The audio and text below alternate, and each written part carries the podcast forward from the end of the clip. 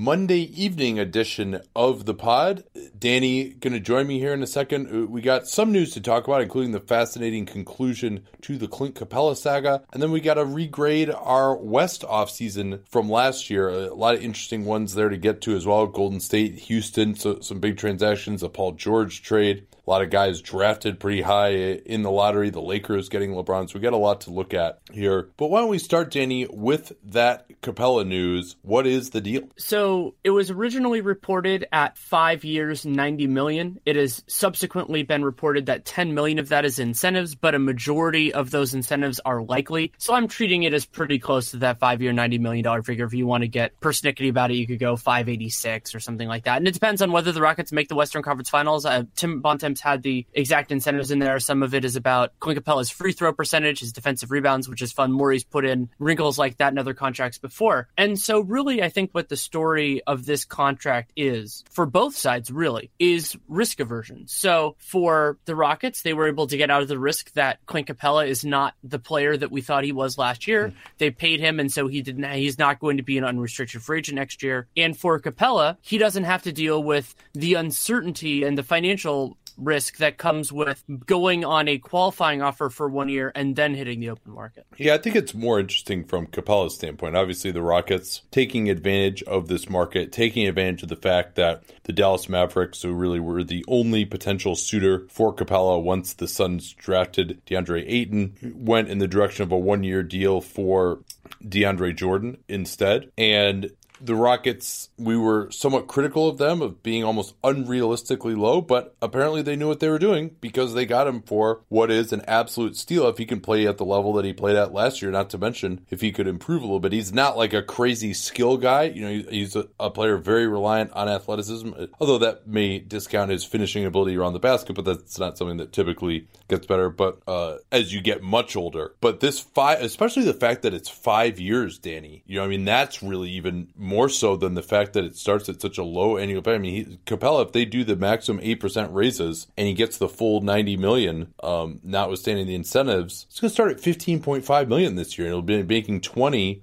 in the fifth year of that deal when I think it'll be his age twenty eight season. So, uh, considering that this guy is clearly a top ten center, his ability to switch was so key to their scheme, protects the rim well, great rebounder, uh, one of the best finishers around the rim in basketball. Uh, I, think this is just an absolute steal for the Rockets. And for Capella, you'd say, well, why would he do that, right? I mean, uh, what's the math on where he would have been if he had just taken the qualifying offer as opposed to this deal? If we run through the basic numbers, his qualifying offer was 4.7 million. So rounding that up to five, he would have needed a four-year, 85 million dollar deal to break even theoretically with this offer. That is about 30 million less than his max on a four-year deal with a new team would have been. You know, obviously the Rockets could pay more. They even could have given him that fifth year again because they would have had full bird rights. And so, so he basically he needed to get to 85 to break even. Could have gotten 117. And it's and so I, I think some people are like, oh, Capela took too little money. My frustration with this isn't really with Capela because risk mitigation and all that kind of stuff. At, he could have gotten him um, not even a max offer sheet. A max offer sheet would have been about four years, 110 million. He basically got the same amount of guaranteed money as Zach LaVine. And once you get down to that price, even if he's not your number one fit, teams could have just rolled the dice on a, a lucrative offer. I mean, I understand why Dallas didn't do it. That's this is the pragmatism versus realism argument. You know, like yeah, it would be great if you could tell DeAndre Jordan to wait a week and a half and to end to wait, but that's not the way any of this works. But Sacramento, you know, just as a value proposition, if you can get him for twenty million a year and maybe you make the uh, Rockets. How about Atlanta? More, but you go How about Atlanta? That. Yeah, you know, I mean that's that's one he where now I think there was a, always an assumption because Atlanta, you know, they could have made this offer on July sixth and uh, then still had plenty of time to do all the rest of the stuff that they did afterwards, and they they could have really used Capela. Now, certainly there was a chilling effect because there was a feeling that oh, like Houston is going to match. He's a guy who could even like. I mean, he absolutely Capela would have gotten max offer sheets in, in other markets, right? So uh, maybe those teams reached out to Capela's representation and they weren't interested. And then, you know, things really dried up and the Rockets turned the screws and, and his representation decided, hey, you know what? Like, we haven't made any money in our career. You know, you're basically around one or two million a year as the 25th pick. And yeah, we have a 100% chance at, at getting 80 million and, you know, pretty damn good chance of getting 90 million. So do we want to take the 4.7 million, wait until next year and take the injury risk uh, on ourselves. You know, I mean, it, and it was probably this was probably right on the borderline for me. But I I would say, you know, does is there really that much of a difference in your life between eighty to ninety million and one hundred twenty million? You know, I, I mean, I think a lot of players really measure themselves by how much they're getting paid, and that's it's important to them in that respect. But like, you know,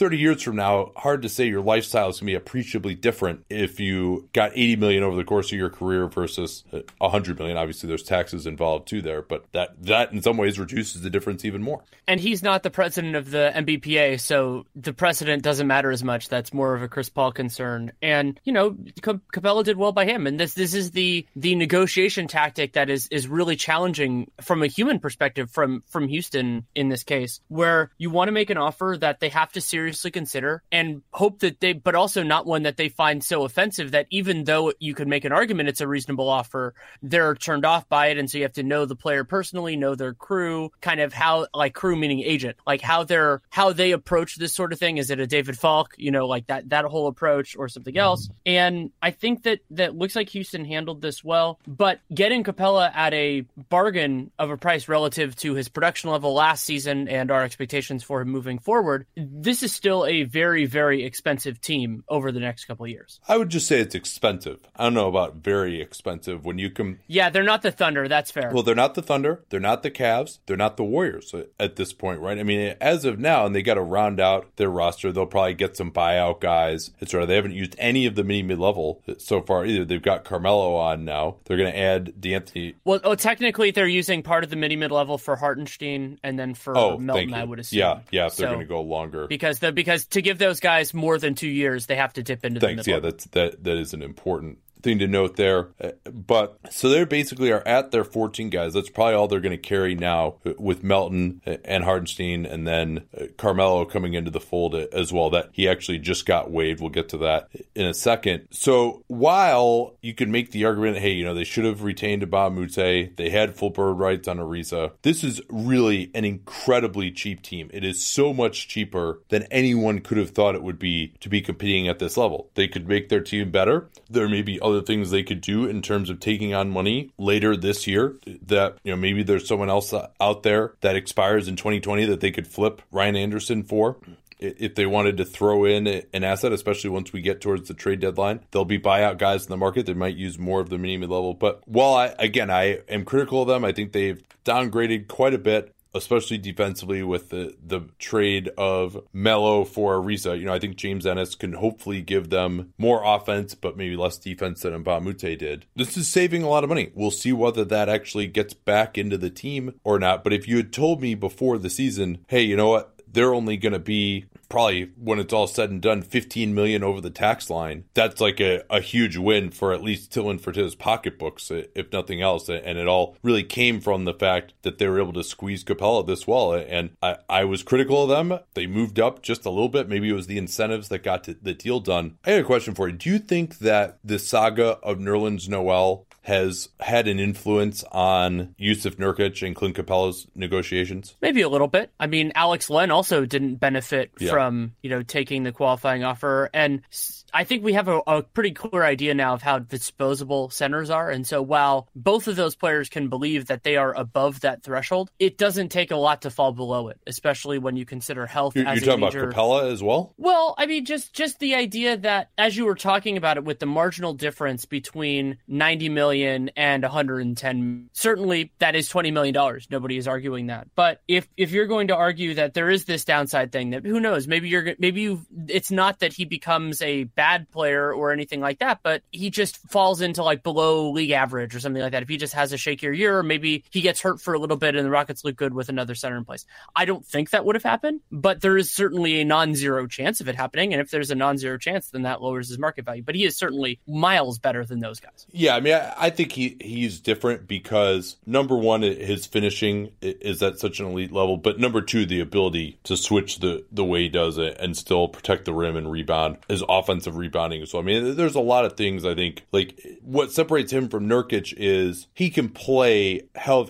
if you have him, your team can play completely differently than you can if you have Jusuf Nurkic at center, right? Like he's got to just play as a traditional center. He's got to drop back in the pick and roll. He's going to get carved up by Anthony Davis and Nikola Mirotic in the playoffs. You know, I mean that's that's the kind of guy I think of as disposable. Um, and last thing here too, Capela's max on a five year deal. Uh, the Minnesota Timberwolves are well aware of this would have been uh, five years and 147 million. And so to get Capela for basically two thirds of that is outstanding work by the Rockets front office. Uh, when I mean, I think we really were feeling like during the playoffs that at least in terms of his talent, Capela uh, was a max type of player, and, and you know certainly a top 10 center in the league. And to get a, a guy like that for an average annual value of 18 million, which with the cap going up is you know that's just maybe slightly better than average starter money pretty damn good. He's making less per season than Ryan Anderson. If you need another data point. Yeah, and and we will get more data points in this. I think this is one of those contracts that is going to look substantially better once next offseason happens, and we're going to see some of those other guys now that the league is about to be flush again. And that you know, we'll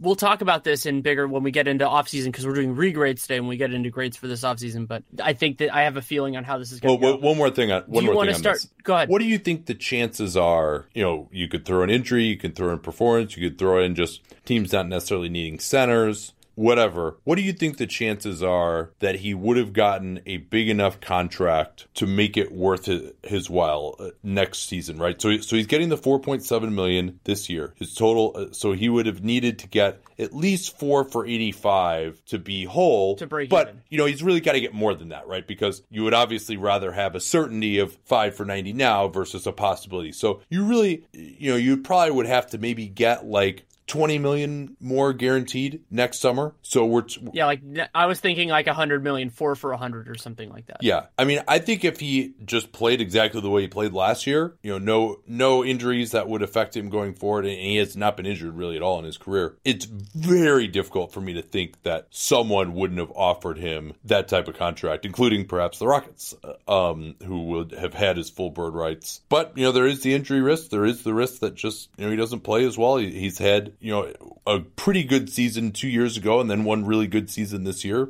So, you know. Do you want a data point on that? Because I, w- I was just working on what I call the space race. It'll come out at some point for the athletic. As of right now, there are 13 teams that I have projected to have 25 million or more in space for next How many of those and that teams, does not include the Houston How many Rockets. of those teams would need a center? Da- Dallas, presumably if DeAndre doesn't come back. Let me look at it. The Clippers, maybe. Yeah, Clippers. We don't know what's going on. We don't know what's going on with the Knicks. We don't know what's going on with the Pels, Sac. Not not exactly the best destinations. That is that is definitely true. Yeah. Uh And and of course the Rockets. I think that's the most likely thing that would have happened is he would have leveraged one of those teams into getting a little bit more money from the Rockets. But yeah, I would say the chances of that were reasonably reasonably high. Like maybe maybe even above fifty percent. Like uh, but hundred million, I would say that's below fifty percent, but not too much. Maybe even the forty Yeah. to fifty percent but range. but but what we just But went through. That's that's not enough. That's not enough. Like that's too much risk to, for me to yeah, take on. Yeah, right. I mean, what is that? That's three or four teams that you're looking at that would have that. Yeah. Uh, and Yeah, and I mean there and there are other ones that could clear, like especially like if Chicago is happy with Wendell Carter, like this group could Sure. thin out pretty quickly. Sure, and, and those are less desirable destinations than Houston. You know, you're, at least for these next couple of years, you're going to be right in uh, contention. So I, I think you know the more we think about this, and especially I'm much more conservative from the player side of like, hey, you know, if you have this amount of money, now might I have tried to just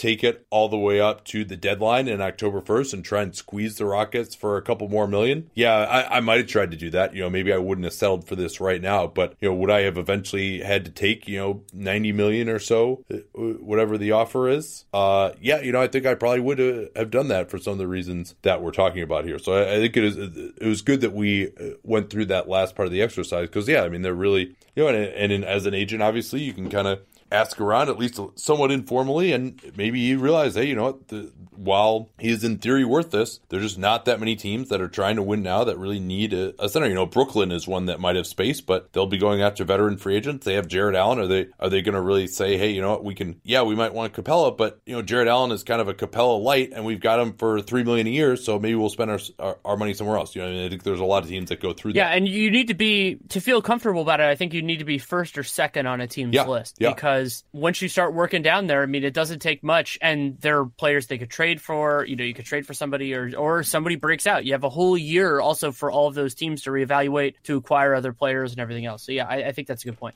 All right, well, I am back from. Uh, I actually had two bachelor party weekends uh, because we. Uh, had a free place to stay, and so there were about 20 people that I wanted to invite. And I was like, all right, it'd probably be easier to just do it in, in two weekends. I've actually, for once in my life, had a little time off. So uh, now I am back though. And right after we're done, to make a little blue apron here, fire up the grill and make some cheeseburgers with spicy slaw. If you don't know what Blue Apron is, they take pre portioned ingredients and deliver them right to your door in concert with quick and easy chef design recipes. The menu changes every week based on what's in season. It shows up at, your door. We normally do two recipes a, a week when we're actually home and, and, have time to cook. And we'll do the four person, and then we've got some leftovers for the, the next day. Check out this week's menu and get your first three meals free at blueapron.com slash capspace. Easy remember, we talk about capspace all the time in the program. That's blueapron.com slash capspace to get your first three meals free. Blue Apron, a better way to cook. We should probably also briefly mention that weird uh, guarantee on Michael Carter Williams, just just because Houston is always kind of doing creative stuff, and this might be a little bit of a trend. I mean, it's not that big of a deal on its own, but we might see more of this. Sure. So Michael Carter Williams, he's making a one year at the minimum, so that means part of it is subsidized by the league. So it'll cost the Rockets 1.5 million overall. He'll make 1.8, but that contract is only partially guaranteed for 1.2 million until the league wide cutdown date in January. And so the way that works is it's just a little bit of protection for the Rockets in case it doesn't work out. And when, even though the Rockets are not as far over the luxury tax as we expected, anything can help there. And that also makes his contract more palatable theoretically. If instead of cutting him, they wanted to offload it to somebody else, that's less money for them, for that other team to have to take on. Yeah. And you could just trade him to somewhere. He's uh, on a minimum contract, so any team could take him in. And now, if it's only 1.2 million guaranteed, you're halfway through the league year, essentially January 10th. So now you only have to throw in, you know, 400,000 bucks uh, to pay the rest of his salary, maybe some slight uh, additional consideration, and you can either get someone back or you just get a little bit of jail, get out of jail free for a team that's in the tax in particular. That's a, a nice little bit of maneuvering and I think this will explain why it was that Carter Williams agreed so early because he was willing to take this kind of deal that had some risk mitigation in it. Which, when you're a tax team and you're giving out any kind of guaranteed money for a player who doesn't have any long term potential, probably in, in Carter Williams, and may or may not contribute to your team, uh, that they probably offered that deal to a number of players, and Carter Williams, uh, kind of uh, on the fringes of the league at this point after last year, uh, jumped on it. Something I wanted to mention that I, I hope this is a greater thing. I'm going to write about this at some point. Is teams that expect to be active on the buyout market deliberately putting a little bit more flexibility into that. That could be not putting 15 guys on the roster at the beginning of the year, using two way contracts, or even non guarantees just to keep the price down a little bit. Because having to cut guaranteed players to make it work work, assuming you're going to get one, maybe even two players out on the buyout market. And this year we were going to have so many expiring contracts, we could even see more than that. It's smart to put in a little bit more flexibility if you can expect that your team is going to get there. It's actually a reason I was critical of what the Lakers ended up doing. I talked about that a little bit with Bontemps on the last Real GM radio or the one before the last one about the Lakers using all 15 because they would theoretically be a good buyout place. Yeah. But without being in the tax, you know, if they want to just cut someone, they sure. they can. But yeah, I mean they've used up resources obviously with the room exception. Let's do a couple of quick hitters here. Ryan Arcidiacono, who was on a two way last year with the Bulls, played very very little. In fact, had a memorable stint in which he was like you know negative twenty in a five five minutes in the first game of the year against Toronto. Uh, I'm not sure that he played much more. He might have not even played at all, other than that, at least until late in the year um, when they were really into tank mode. But one year partially guaranteed deal. Do we know how much that's guaranteed? It, it better not be for much. I haven't heard yet, but I'm I'm guessing not much. But it's the Bulls, so you never know. Yeah, but he's and, and he's not on the the two way anymore. They can now use that slot uh, somewhere else. Uh, Devin Harris has returned to Dallas. He is. Didn't we talk about that last time? I thought we did. Didn't you say like. It like? was breaking news, Oh, but okay. it was yeah, it was it was like right at the end, and we didn't know for sure that it was at the veterans minimum. So it looks like he's taking the Yogi Ferrell spot. Our friend Tim Bontemps had a piece that came out today on Monday for the Washington Post talking about how Jerry Colangelo, his time in Philadelphia is over. They're honoring his contract through the end of the year, but he is not involved there. Of course, there was the acrimony related to the departure of his son Bryan and that whole saga. So a pretty tumultuous tenure for Colangelo started with the, the team in 2015, and that tenure is now functionally over. Financially, it'll still last a little longer. Yeah, and Colangelo refused to comment uh, on the Twitter saga other than saying that it was a difficult time for Bryan and his family and that he threatened to uh, tarnish the Sixers. name. Oh, actually, no, sorry, he didn't say that. Uh, that that uh, was reported at the time,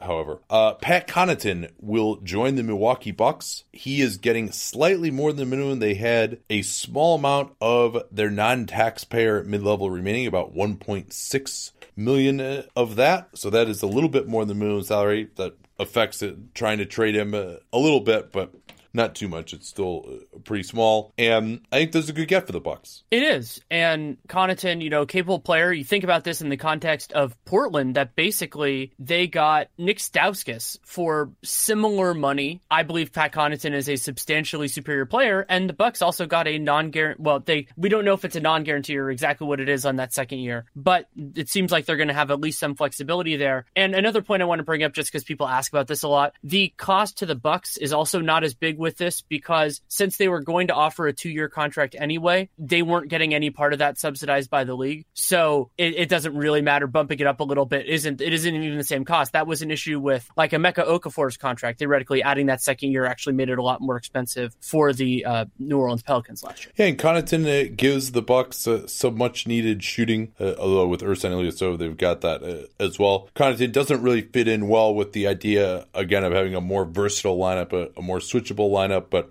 seems like he'll he should be an upgrade on Jason Terry in that backup shooting guard role from last season. Let's move to the Clippers now, Danny. They made the first steps towards alleviating their eventual roster crunch. It doesn't have to be right away by waiving CJ Williams. They now have 16 guaranteed contracts, but that 17th is Patrick Beverley, who is not guaranteed but is functionally guaranteed. They're, the only way he would not be on the team is if they traded him. You know, they're not going to cut him for any reason. And the other piece Clippers news, this does not relate to the roster crunch at all. I just enjoy trades involving two way players. They traded for Jonathan First Motley, two way who tra- was on player a ever traded, right? maybe. I'm not I, sure. I think I read that. Yeah, But- I, I and, and Oh, I can't think So- of another one before him either. I can't think of another one either off the top of my head. But so Motley signed a two-year, two-way contract, so that meant that they that the Mavericks could trade him. He does play the same position as Angel Delgado, the other Clippers two-way guy, but it's you know you, you make it work with whatever you want to do. So they still have a, a crunch to deal with. I'm very interested in how the how the front office resolves this because basically everybody else is on guaranteed contracts. Do they cut established players who just weren't going to be in the rotation? Do they try to move, let's say, somebody like Sam Dekker, maybe another team, kind of like the Jarell Martin thing? If Orlando keeps him, they would just rather have you know take a flyer on him. I think there are teams that would be that that flyer on Sam Dekker would be worth it. They have limited flexibility. Incidentally, Orlando would be one of those maybe off the top of my head. But so yeah, I'm I'm interested in how the Clippers resolve it, but they do not have to do this right away. They can wait until right before the season if they want to. Yeah, and an interesting juxtaposition between Williams and Ty Wallace, both of whom played very well on two way contracts last year. Wallace was not interested in signing a, contract the way Williams did, which has some pretty ugly guarantees, only 125K guaranteed the first day of the season and uh, doesn't fully guarantee until the cutdown day. And then he's got another non guaranteed year on after that. Williams, you would think he would get claimed. I thought he provided adequate wing play. He was actually starting for the Clippers for a time, hitting some three pointers and playing some adequate defense. Uh, and then by contrast, Ty Wallace, who uh, another guy who we wonder like where the hell are his offer sheets, especially with the Clippers not having any kind of room right now on their roster. You would think that he would be gettable with a, a relatively small offer. We'll see who ends up in the better situation here. I mean, maybe it's possible that CJ Williams ends up getting claimed and, and spends the whole season with the team. But if he does that, he'll likely have uh, outperformed that non guaranteed minimum contract contract.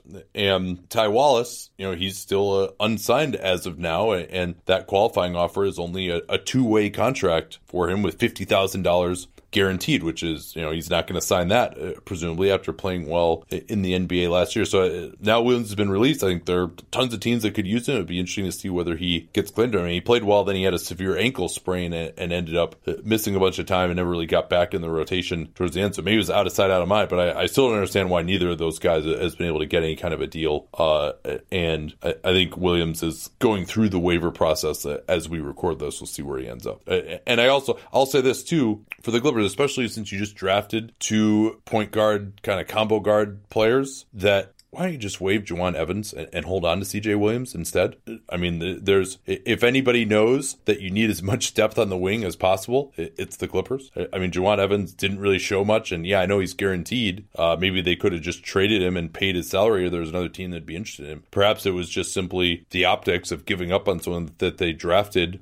Uh, I can't remember whether he was 39 or 40. I think he was drafted before Thornwell. I want to say, but uh, yeah, that was uh, that was I a little he weird. was 38. Oh yeah, it was 38 and 39 that they had last year. Yeah, but all right. Um, what else we got here? Uh, another one that I don't think this is necessarily a big deal, but I want to mention it. Shams Charania originally had it that Jimmy Butler ele- had elective minor surgery on his shooting hand, and it's not it's not going to miss. He's not going to miss time. I just thought it was is interesting. He's not participating in the Team USA stuff. There isn't really much in terms of like there aren't any Team USA games. They are doing a camp right now in Vegas, but that that is entirely different. So we can mention it and move on unless it becomes something later on, which I sincerely doubt. The Celtics made a couple of different smaller moves. They signed Jabari Bird, two years, three million. So that looks like a two year minimum contract. He was on a two way last year, and they waived Rodney Purvis. Uh, don't so you mean Luke Ridnour?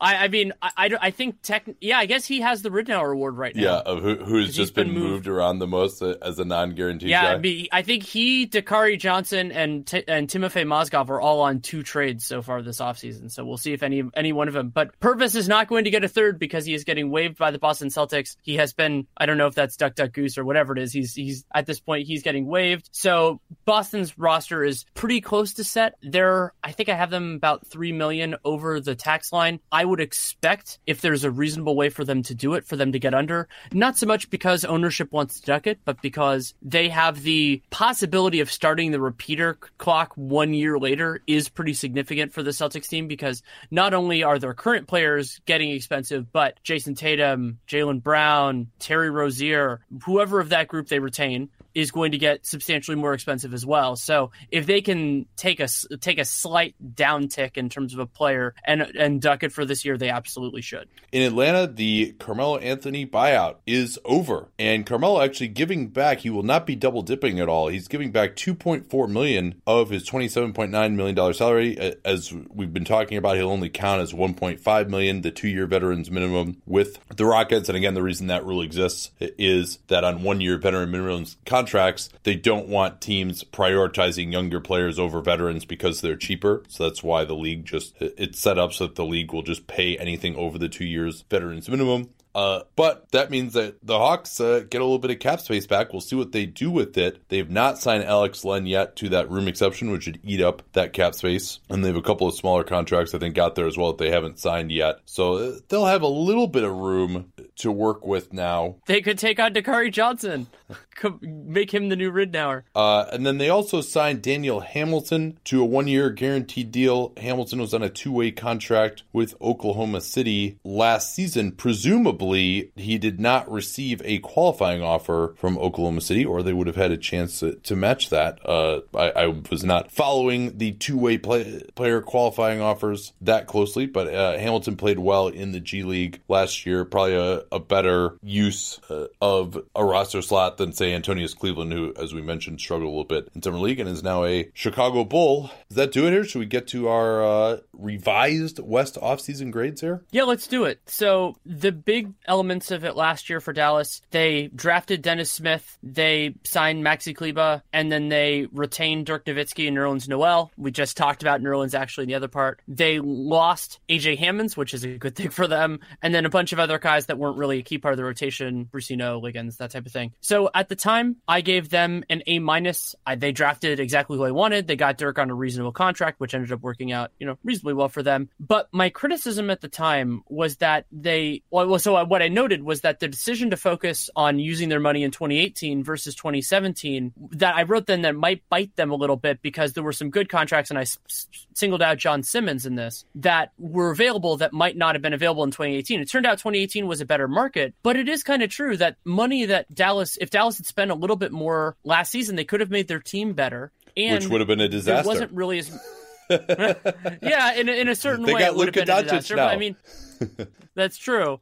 But they also, but they ended up not needing, you know, not needing to squeeze every single dollar out of 2018. They're kind of figuring all this stuff out with the room exception and everything right now. So, you know, Hammons for McRoberts in particular, you know, like yeah, they, they got they got a second round pick out of that. They got out of AJ Hammons' minimum They, contract for they the got five million dollars in cash too. They did get five million cash, and but McRoberts only logged six minutes for them. So you know, it, I, I lowered my grade to a to a B plus, partially because they just wasn't as much of a benefit. But I will mention also that Maxi Kleber was way better than I thought he would be, so that's certainly a positive. But I would say Dennis Smith, not that he had a bad year, but he was a little bit below my expectations. So dropping it from an A minus to a B plus, not big deal. Yeah, I. It's interesting that you saw it that way. I had also given them an A minus. I actually moved them up to an A. I, I thought Dennis Smith was right about where I, I expected him to be. Clearly, Donovan Mitchell would have been a better selection there, but I mean, that Smith was really at the end of uh, what was widely perceived as a, a tier.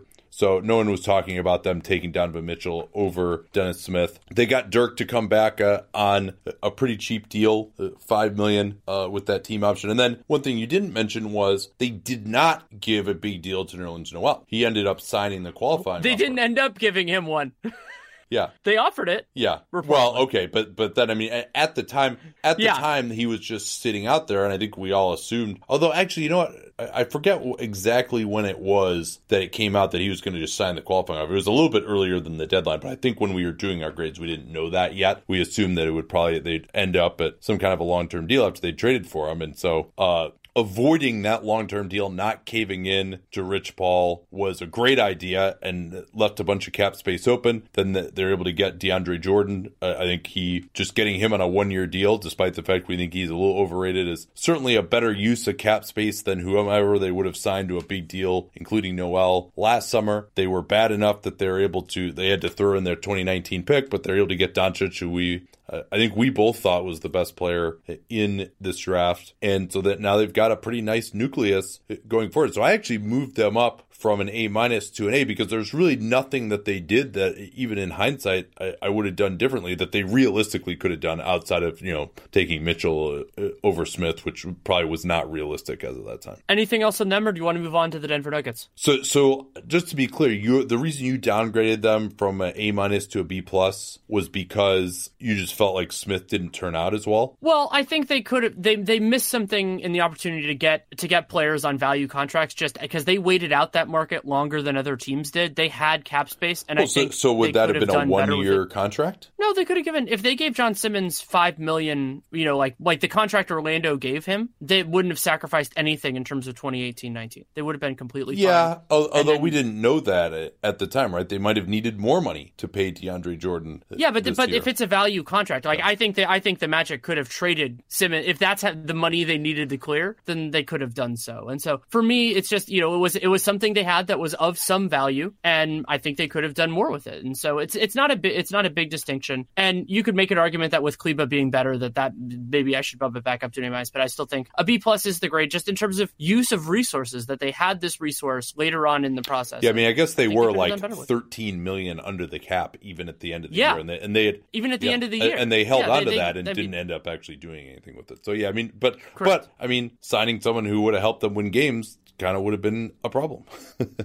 uh, so I, I mean, I think it, I, I understand what you're saying, but I also think that wouldn't have necessarily been the plan. But I mean, you know, you could make the argument. Yeah, but but but see, the problem is the pro- I I understand what you're getting with that, but they weren't trying to lose games last year. Like they wanted, like if they they could have made the like if they had been even luck in close games, they would have been far enough out of that pick. So it's kind of like it, it's results over process to me to say, oh well, they lost a bunch of games because a it wasn't their intention, and b they played like a better team than they were. Well, so So uh, to clarify, they weren't trying to lose games until you know the last two months of the season because uh, uh, Yes. 48 minutes in the box score for Aaron Harrison against the Suns in the last night of the season would uh, would argue with the idea that they weren't trying to lose games. Uh, all right, yes, that- I'm, I'm talking about what actually. yeah. I, I mean that, that's a lot on them. Obviously, I, I thought it was, uh, but I thought that was interesting that uh, we both kind of felt the same way about a lot of stuff. But you uh, downgraded them a little bit, and I upgraded them a little bit. Um, but let's move to the Nuggets. Okay, so so the Nuggets, this is a really interesting one because, like a few we've talked about in the East, the regrade includes information that was not included the last time. So the big move that they made was signing Paul Millsap, which they were able to do with cap space, and then the other big move, which we talked about at the time, was they moved the number thirteen pick to get a later pick and get Trey Lyles, who had a good season for them, but that number thirteen pick ended up being Donovan Mitchell. But the other thing, and then they let Gallinari go. But then the other element that we didn't know at that point was the Mason Plumlee contract. And the Mason Plumlee contract is it's not a disaster because it's it's you know it's a negative value contract, but it's not bad. But the cost of it to this franchise because of what they had to give up in the offseason to get under the luxury tax, what they chose to give up to get under the luxury tax, all that kind of stuff. It was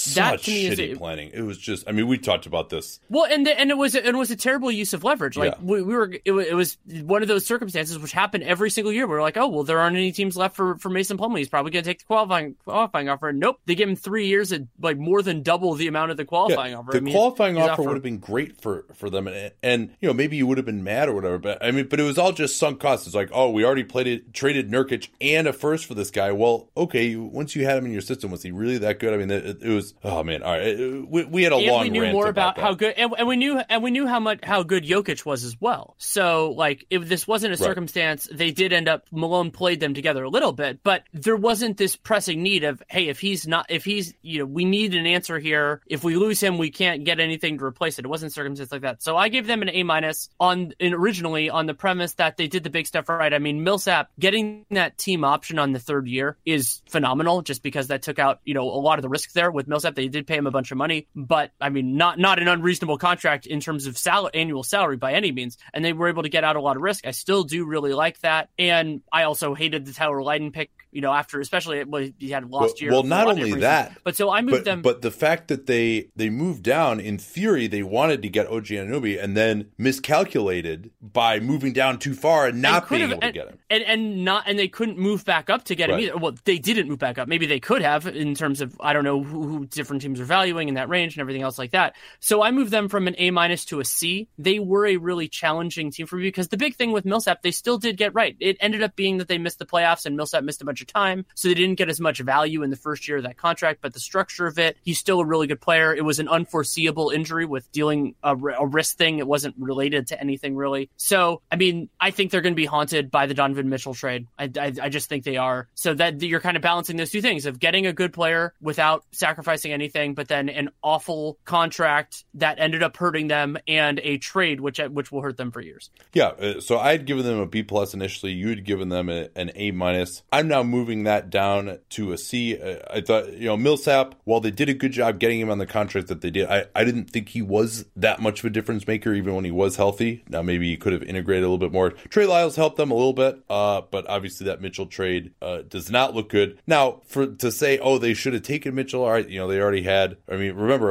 even Emmanuel Mudiay they hadn't given up on yet. They had Jamal Murray, they had Gary Harris. Uh, you know so I think the idea of trading down was good. I don't know if Trey Lyles would have been the guy that I would have targeted in retrospect, though I thought Lyles had shown something and, and his value was a little bit lower. You know, if it's just some rando number 13 pick, you know, maybe that deal doesn't look uh, as bad. Uh, Gary Harris, who they got on four years, 74 million, he's got 10 million in unlikely incentives. Uh, that you know if they're really getting into the playoffs i think it's mostly based on that. So they'll be happy to pay that if they're getting that far. So that's a fair deal probably for harris. Uh now would harris have gotten that kind of money had they just waited until restricted free agency this year? Seems unlikely. Maybe you could have seen you know i mean the only team that gave an offer sheet for a two guard with Sacramento, and that really didn't seem to make a ton of sense uh, with LaVine when they have a, a bunch of two guards already. So maybe they could have squeezed Harris and, and done a little bit better there. Uh, you know, I mean, he's making less uh, or about the same annually as Clint Capela, But I, I thought that was a, a, fine job. But uh, nonetheless, I mean, because of the Plumlee contract, because of the Mitchell trade, drafting Lydon at number 24, uh, I lowered them from a B plus to a C. And it's interesting to say that though, Danny, because if you had asked us before the season, oh, how are the Nuggets going to do? I mean, what they won 46? It was 40. Yeah, it was 46, right? when they missed the playoffs. So that would have been like maybe one or two fewer wins than we might have predicted them for. You know, I think I had them like sixth in the West. It's just the rest of the West was so good around them. But it still seems like, it, you know, with Plumlee, with then having to setting themselves up for having to make this uh, trade with their first round pick this year to get off of Faried and Arthur. I mean, that I, I really didn't care for any of that, uh, and that's why I'm down to a C. It, but you know, Millsap was still a good contract, so that's that's why you're getting a C. Yeah. If not, uh, I mean, I, I kind of considered going even lower. Did you go lower? No, I went with a C. Yeah. And two other things I want to mention that in one in each direction. So I think they cut bait with Danilo Gallinari at exactly the right time. You know, the money oh, he sure. got from the Clippers was a was a great contract for them to avoid, and Millsap is obviously a, a significantly better player, even if though he missed time with injury. And then the other thing is part of why I really like the Millsap structure is that it gave them more flexibility in the tw- summer of 2019. And the flexibility to pay Paul Millsap less money is certainly still there. But by paying Nikola Jokic, which 100% on board with that, and paying Will Barton, which I'm less than 100% on board with, through those transactions, they're not really gaining as much flexibility as I had hoped. They're now the kind of the max slot idea is, is at least for right now out the window unless they really got off of some salary. So that is something that they lost a little bit. It was flexibility that they gained in the contract that they aren't going to be able to use as much. They'll still be able to sign somebody if they want, but I think more likely it's going to be a more tame offseason for Denver next year. I'll get to the Golden State Warriors, which is another interesting one. But first, this from Quip Toothbrush. I mentioned I was away the last two weekends, but didn't have to sacrifice on the quality of my toothbrush in the slightest because I take a Quip toothbrush with me whenever I travel. It's basically the size of a regular handheld toothbrush, but it is, of course, an electric toothbrush. It has no charging required, just runs on a single AAA battery that uh, they say it lasts for three months. It's actually lasted longer than that uh, for me. And if you haven't used an electric toothbrush before, you really should because you probably have sweater teeth, which is what my sister called it when you could just feel the plaque on your teeth. And if you haven't tried an electric toothbrush yet, you're going to realize all of a sudden that, wow, I really wasn't getting my teeth that clean. Get more gum stimulation that way as well, I would say. They've got, uh, and Quip is just, everything about it is just so well designed. It's got this little suction mount that you can either use it as a cover when you're traveling or you just flip it around, stick it to your mirror and it doesn't take up any counter space if you're living in an, one of those urban apartments that has like that small sink that doesn't actually have any space next to it. The best part is that Quip starts at just $25, far less expensive than most electric toothbrushes. The way to get started with them is at Get Quip. You want to get Quip. GetQuip.com slash capspace. And you can get your first refill pack free. GetQuip.com slash capspace. To remember slash capspace because we talk about all the time here on the program. G-E-T-Q-U-I-P.com slash capspace. Let them know if that slash capspace URL that you came from us.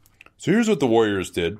It's, this is one of those ones where it just seems like these guys are always there, but they had to re sign Steph Curry. They did so without giving him a player option or a no trade. I thought that no trade was pretty important because now nobody else can agitate for a no trade either if Steph Curry didn't get one. They brought back KD for 25 million he could have gotten 34 and that obviously uh, was a coup although they squandered some of that. Andre Iguodala uh, returned for three years 48 million. Uh, shaun livingston three years 24 million. Last year only two years guaranteed. Zaza Pachulia, david west javale mcgee all were brought back at the center position. The only player they really lost of any consequence was ian clark. Uh, i gave them an a at the time. So did you. How does that look in retrospect? I would be fine with them in A just because I had forgotten how active that offseason was. And, you know, they won the NBA championship. They needed Iguodala. They needed Shaun Livingston. Those guys were, were important at various stages in the process for it. But I moved it to an A minus because of just what a disaster Nick Young was for the mid level exception. He was basically a non factor in their playoff run, and giving him the full mid level forced the Warriors to only give Jordan Bell two years. It was a great move to buy the pick using the now famous cash considerations to get Jordan Bell in the first place. But paralleling Zaza Pachulia the year before, they could only give him a two with with Patrick Pourquoi, they could only give Bell a two year contract, and it looks now like he's a whole lot better than a minimum guy. So having the cost control and certainty and all that for an extra year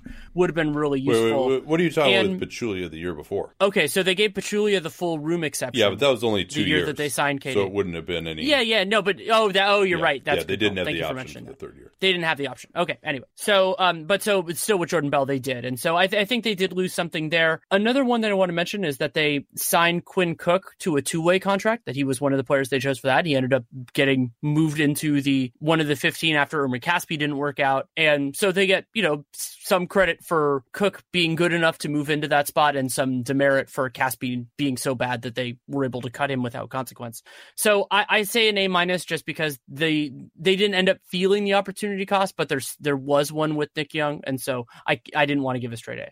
Yeah, and we saw that where with Young, that was one where at the time we thought it was really waste. We given them an A anyway. We really like Casspi. That ended up being a disaster because he just decided to stop shooting three pointers. You know, KD taking less was great, but that was really more his decision than the Warriors. Uh, the Jordan Bell thing was great. I totally agree with you uh, on that. I actually lowered them down to a B, especially because I mean, look at how terribly they played when Steph Curry was out. It really like this team should have won more than 58 games. And people said, "Oh, you know, they didn't try, blah blah." And you know, that was true to some extent. I mean, and also because Draymond Green and Iguodala just you know were not playing at the same level of intensity, and also you know weren't being used the way they'd be used in the playoffs, right? Like with Steph out, they weren't going to just start Andre Iguodala at point guard and Draymond Green at center the way they did it, to really jumpstart things uh, against San Antonio. But to just have like no other shooting on the roster that was playable outside of Durant, Steph, and Clay and be last in the NBA and bench threes. Like they really could have done better. And it didn't take a genius to see that Nick Young wasn't going to work out. I mean, I gave him an A anyway because they brought everyone back and, and they were able to,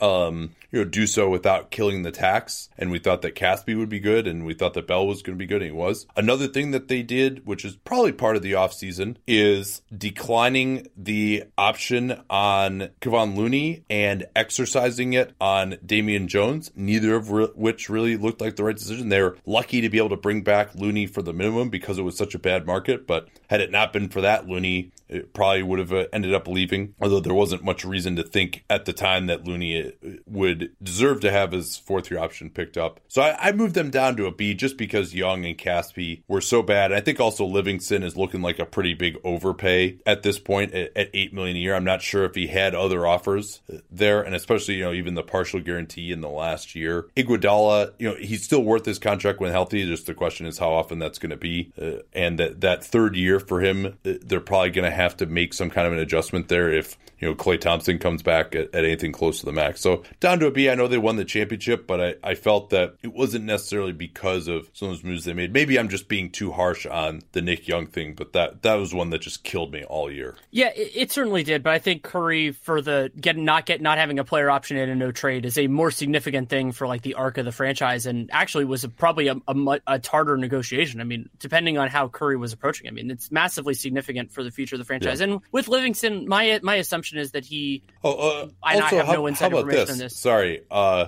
how about not bringing back six centers? Like, do you really need Zaza?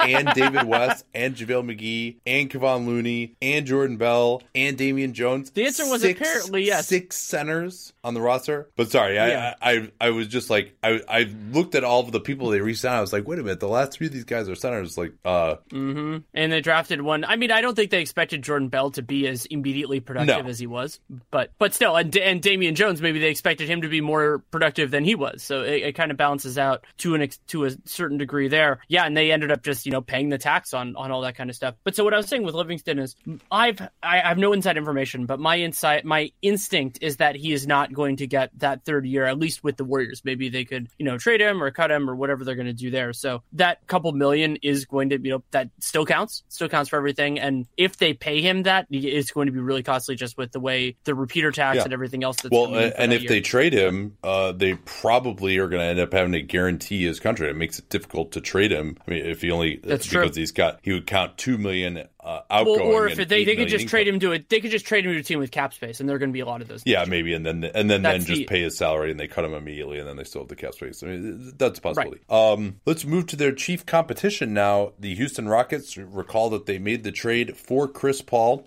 sending out Patrick Beverley, Lou Williams, Sandecker, Montrezl Harrell, and that was uh, a, a trade. Oh, yeah. and their own first round pick. Right, yes, thank you. Which uh, ended up becoming Omari Spellman uh, in the trusty care of the Atlanta Hawks after the Clippers moved it to get off of uh, Jamal Crawford. Uh, I gave them an A minus at the time, if only because I felt perhaps they gave up a little bit too much in that trade. But I mean, they won 65 games. They almost beat the Warriors. I, I'd move them up to an A plus for from that A minus. PJ Tucker w- was outstanding. Luc Mbah a Moute for the moment was great. Uh, Tarik Black really, you know, using the BAA on him, maybe they could have done a little bit better there uh, because he really was unnecessary uh, for the way they wanted to play in the playoffs. Maybe they could have gotten someone who would have helped. And then uh, another interesting one here is they didn't give Clint Capela an extension, and they ended up getting him for uh, a, a great deal, uh, which we now know uh, that was probably the right decision and not extend him because I'm sure that his demands at the time were even at that point a little bit more lucrative. Yeah, so I gave them an A because I don't give A pluses, but it's basically I mean they had they had the best thing there. And remember that they went from being number three in cleaning the glasses net rating two years ago to number one without any cap space and while being hard capped. Like that that's a really impressive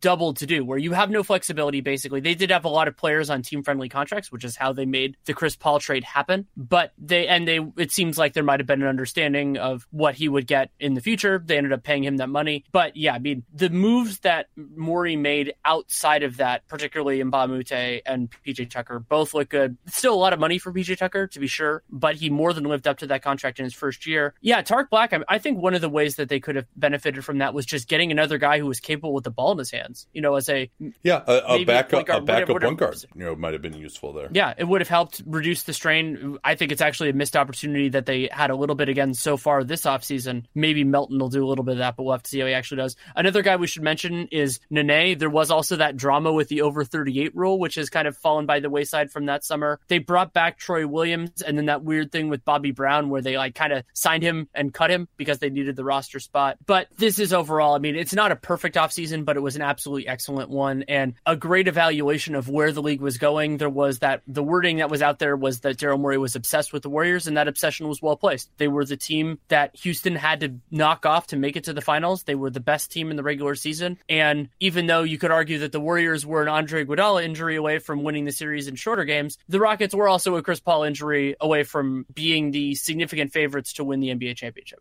So the Clippers, they made that aforementioned Paul trade. They brought in Milos Teodosic uh, on that two-year, $12 million deal with the creative partial guarantee and player option in the second year, but he's going to return now. He's been guaranteed for the season. Uh, getting Lou Williams was awesome. He played at a near all-star level. Uh, they signed Willie Reed. He uh, was shipped out in the Blake Griffin deal, didn't end up doing much. Sindarius Thornwell uh, showed something defensively as the season went on. Uh, Jawan Evans, uh, not as much, but that's about what your batting average is going to be on picks uh, in the late 30s. And then the big thing that we haven't really discussed was retaining Blake Griffin uh, at a max contract, uh, five years and uh, about 170 million. That's a, a deal that will play, pay Griffin. Actually, I think it was even more than 170 million, but that's a deal that will pay Griffin 39 million dollars in the 2021 I'm sorry, I'm just going to say it. The 21 22 season. And yes, they were able to move on from him. They got back Avery Bradley, who they actually still have on the team now, amazingly.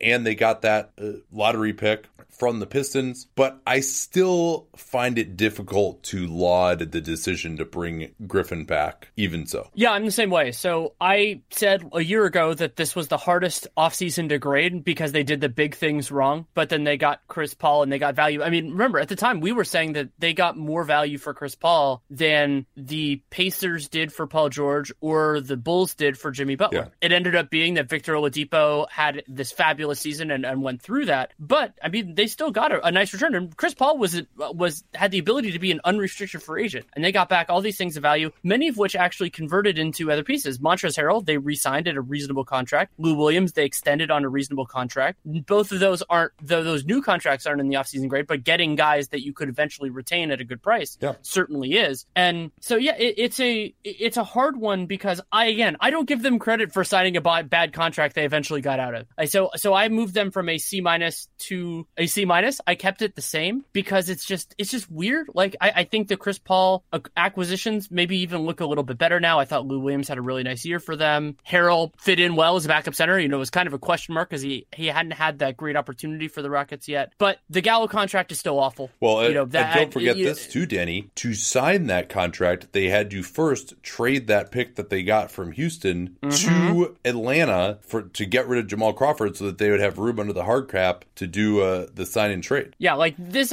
So I and could, also I just create, giving create them a, a, matching salary for Gallo to come in as well. Sure, because they ended up structuring that as a three-team sign and trade. All that, all that, those shenanigans, which also hard capped them. But the so I could see going lower than a C minus just because the big things were so wrong. I mean, Gallinari on a three-year contract, Blake Griffin on a max contract, but I just kind of ended up in the same place anyway. And I like, yeah, as you said, like the Tatos contract, it was interestingly structured. I thought it worked out reasonably well for both sides. So go with that. And another thing that I praised at the time that ended up not mattering was Willie Reed for the minimum. No, Montrezl Harrell filled that role fine. I actually moved them up. I, I'd given them a C. You'd given them a C minus. I actually moved them up to a B. And while you you still wouldn't do the Griffin contract over again, I think, because I mean, there's still just such a big risk there that they wouldn't be able to trade it, that he would get injured, that they wouldn't have to give up assets to get off of him. I mean, I, I think what they were able to trade back from him was, you know, a, a very high percentile outcome based on the, the, things that could have happened there. Uh, but you have to give them a little bit of credit because there was at least someone who was willing to take that contract, bad though we think it is.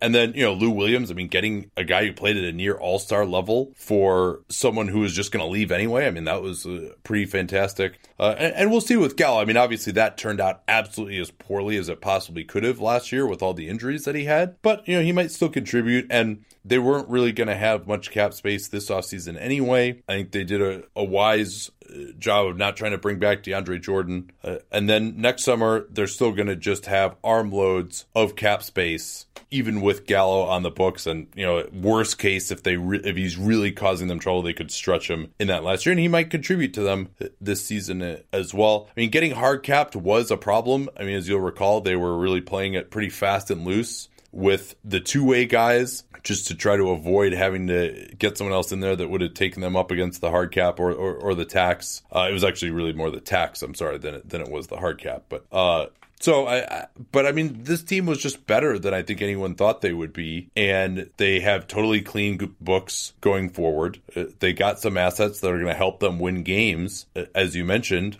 for the next few years. So that's why I moved them up to a B. I think they've done a pretty good job. Does, is that really weird to you that, that I'm moving them up that much, or do you understand that? Well, I, I think that one of the things that you're kind of giving them credit for, I guess, that I'm not, is the idea of identifying that they to keep on trying to win now. Like if they had cl- moved on, like they could have gotten an asset for DeAndre Jordan. It's not necessarily that they they tried to do two things. They got all these guys back for Chris Paul, but they weren't a playoff team. They ended up not making the playoffs, and so that fits in with what it sounds like their ownership wanted. But you know, a clear eyed direction, they could have positioned themselves even better for what's coming than what happened. I mean, getting Tobias Harris and some the other stuff with the Blake Griffin, you know, they ended up making it work, but I think they could have done more with this. Yeah, that's right. I mean, that, that Griffin trade really was pretty damn good. I mean, to get Avery Bradley, who's still going to be on the team, and that pick, and Tobias Harris, I mean, that's, uh, that was pretty good. Uh, let's move on to the Lakers. I had initially, uh, and we've we've talked so much about what their moves were on, and we need, think we need to go over it.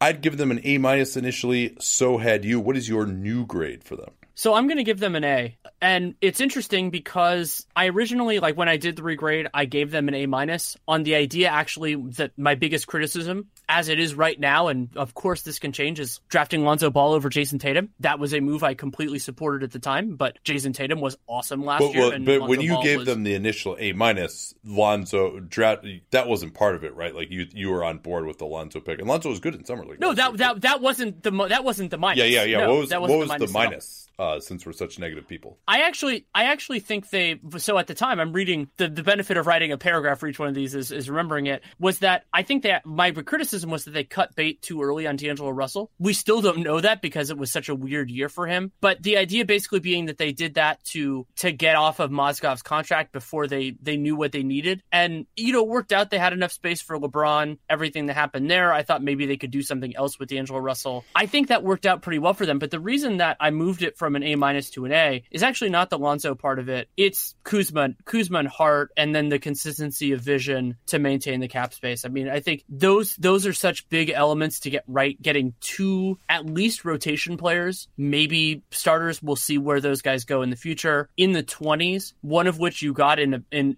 as a return in a trade where you sent other like the, the principals were actually going from your team. That's a really impressive move for me. And you know, so so I, I it's it's a hard one in certain ways to grade because you know like the we there's still so many swirling questions with Lonzo, but if you hit on picks that well and Lopez and KCP, they were on expiring contracts, they did their job. I think that like that that's the consistency of vision part was we want to have enough flexibility to make sure that we can go after max guys and guess what? They got LeBron James. Well, there's some interesting stuff in the relationships here too, right? KCP on the one year deal, many speculated that because he's also with Clutch Sports that that was kind of a something to clear the the LZ. Hung out with a bunch of guys who used to be in the military, so I'm using military terms now. The landing zone for LeBron and now they still actually have KCP back uh, as well. They also, though, did not extend Julius Randle. They were reportedly offered a deal that started right at his cap hold of $12.4 million. And recall, of course, that Randle and Paul George have the same agent, and the Lakers did not even get a meeting with Paul George, perhaps uh, in part because of their fractious relationship with Aaron Mintz, who, who is the agent for both Randle and George. So maybe if they extend Randle, if they take that offer, or maybe they negotiate a little bit, they wanted to keep that space open, obviously, and move on for him because they were hoping to get two max guys. But maybe if they take care of Randle, that helps them with Paul George. I wouldn't normally suggest operating that way because I think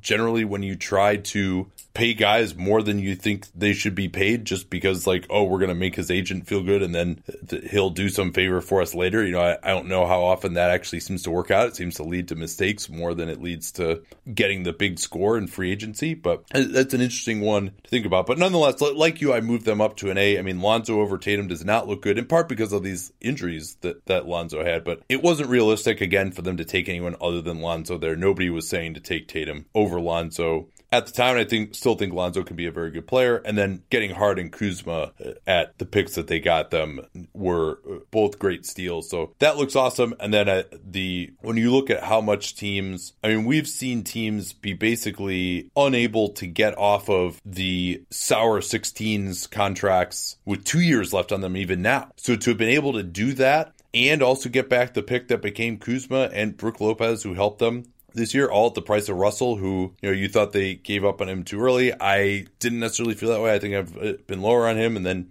he struggled with his health and didn't look great uh, last year. You know, I think that's looking like a, a win, one trade for the Lakers, especially to get that extra pick that became Kuzma. So yeah, I think you, you can't really do anything other than an A, and it would even be an A plus had it not been for Lonzo just not working out quite as well as Tatum. I also want to mention that Jayson Tatum would have been an awesome fit next to LeBron had they been able to do that. I mean, they didn't obviously know that was coming but now knowing what we know, incidentally, it would have been it would have been nasty. All right, one more read here uh, before we move on to the Grizzlies and that is from Helix Sleep, the mattress that I sleep on every single night. We now actually own two of them, and everyone is unique when it comes to sleeping. That is certainly the case for me, certainly the case for my fiance. Helix Sleep has developed nine different mattresses that are tailored to specific body types and sleep preferences. You go to our vanity URL, that's what they call it in the industry, helixsleep.com slash capspace, and take their two minute sleep quiz, and they'll match you to a mattress that's perfect for you you contours your body to provide unprecedented comfort and better sleep. 36% of Helix Sleep customers, including me, for example, report better sleep after switching to their customized mattress from Helix Sleep and all of these other box mattress retailers that only give you one mattress and certainly don't match your body to it.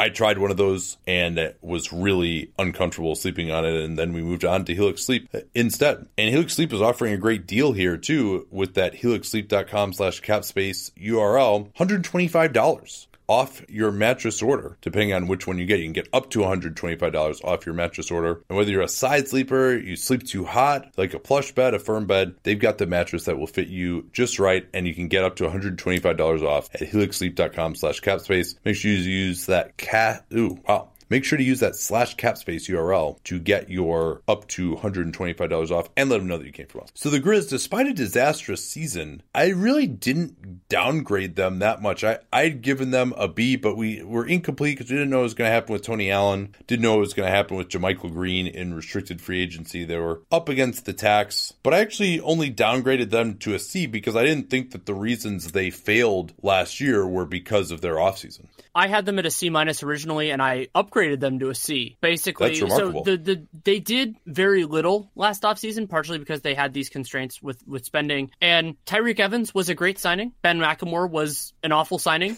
and McLemore was signed for more years than Tyreke, so you could say that's that's a downside. But I mean, Tyreke that yeah, that worked out well. And while I have my misgivings that they should have traded him, that is obviously not a part of these grades. And yeah, and worth remembering, they got Tyreke for the BAE three point three million, and you know he looked like he was almost out of the league. I mean, he was just total filler in that Cousins trade going to Sacramento, and then he just you know kind of hung out there, didn't do much that was incredibly impressive. And they also gave so they had previously drafted Rade Zagorac, but they actually paid him. They signed him that year, and he was so bad they cut him the same summer, so he didn't play. He didn't end up playing for them. Yeah, he's and still Ivan on their Rabb, cap for this year. He is. Ivan Rabb. they drafted over. I'm going to mention this trio more than a few times of Ojeleye, Bell, and Bolden. I mean, Bolden is by far the weakest of those three, but I think Rabb is substantially yeah. worse than all those guys. They were drafted right after they, him. They seem to like and Rabb. We'll see what he ends up doing. I mean, they they do. And and Dillon Brooks played more minutes than any other rookie, so that's pretty impressive. And they drafted him even later. He was in the 40s. JaMychal Green's contract was fine. You know, they didn't get a lot of present value because they were so bad yeah. last year, but I thought it was a reasonable contract. It's nothing, yeah. nothing too Two bad years, there. sixteen and then the other part for for JaMychal Green. The the other part that I want to talk about a little bit because it gets lost because he wasn't a part of the season for most of it last year. But I still think the Wayne Selden contract was a really good one for them. I think Selden is one of their better perimeter players. I hope that he actually gets minutes this year, and so by getting him for a, I believe was a non-guaranteed or a lightly guaranteed second season, I think he's restricted this upcoming summer. But either way, just getting him on on a team-friendly two-year deal for a player who is uh, who would be a rotation level guy on a better team, but they've been shallow on the perimeter this last year and then probably this year, even though they added Temple and Kyle Anderson. I, I still really like that deal. They also deserve credit still for moving on from Zach Randolph, who signed for two years, twenty four million with the Kings. Certainly not giving him that contract uh, or anything close to it was the right play. They also moved on from Tony Allen, who you know looks like he's he's done now at this point. He signed in New Orleans and wasn't able to stay healthy. McLemore, as you mentioned, was a complete disaster. Uh, we could probably throw just dumping Wade Baldwin before the season started uh, as part of their offseason. That doesn't look very smart. They went the short term thinking that Mario Chalmers would contribute. He really did not.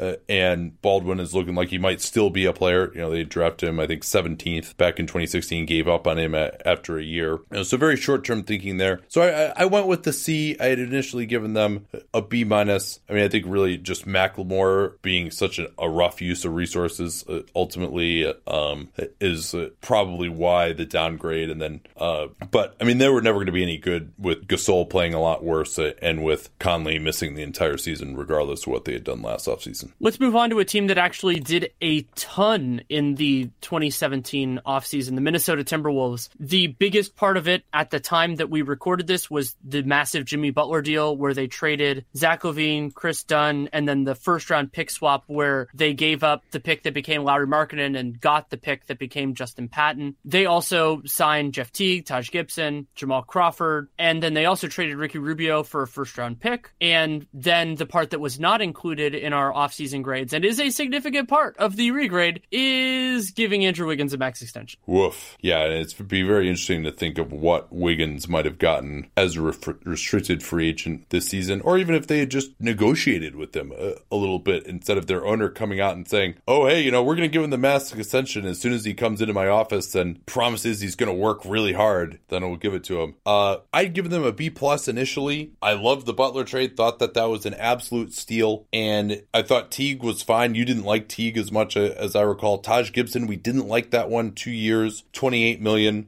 Also, Jamal Crawford uh, with their room exception although I think he actually did them a favor by opting out uh, this year of his over four million that he was due. Justin Patton looks like, yeah, he's been injured, so it's a little bit unfair, but looks like an absolutely awful pick. Right now, they already have way too many centers that they're paying way too much money to. Uh, but a, a, lot of this change, I moved them down to a C plus, especially because of that Wiggins extension. And Gibson was much better than I thought he would be. I mean, they played really well when he was on the floor. They played really well with their starters out there, despite the lack of spacing. The lack of spacing killed them in the playoffs, of course, uh, against Houston, where they just could not get any room to work. Uh, they also traded away Ricky Rubio right before the league year turned over to get that OKC lottery protected pick. They turned that into Josh Okogie, the number 20 overall pick in 2018. I thought that was a good piece of work there. So with all that, I'm at a C plus, and it's. I mean, you have to remember. Okay, they went from 31 to whatever it was, 47 wins last year,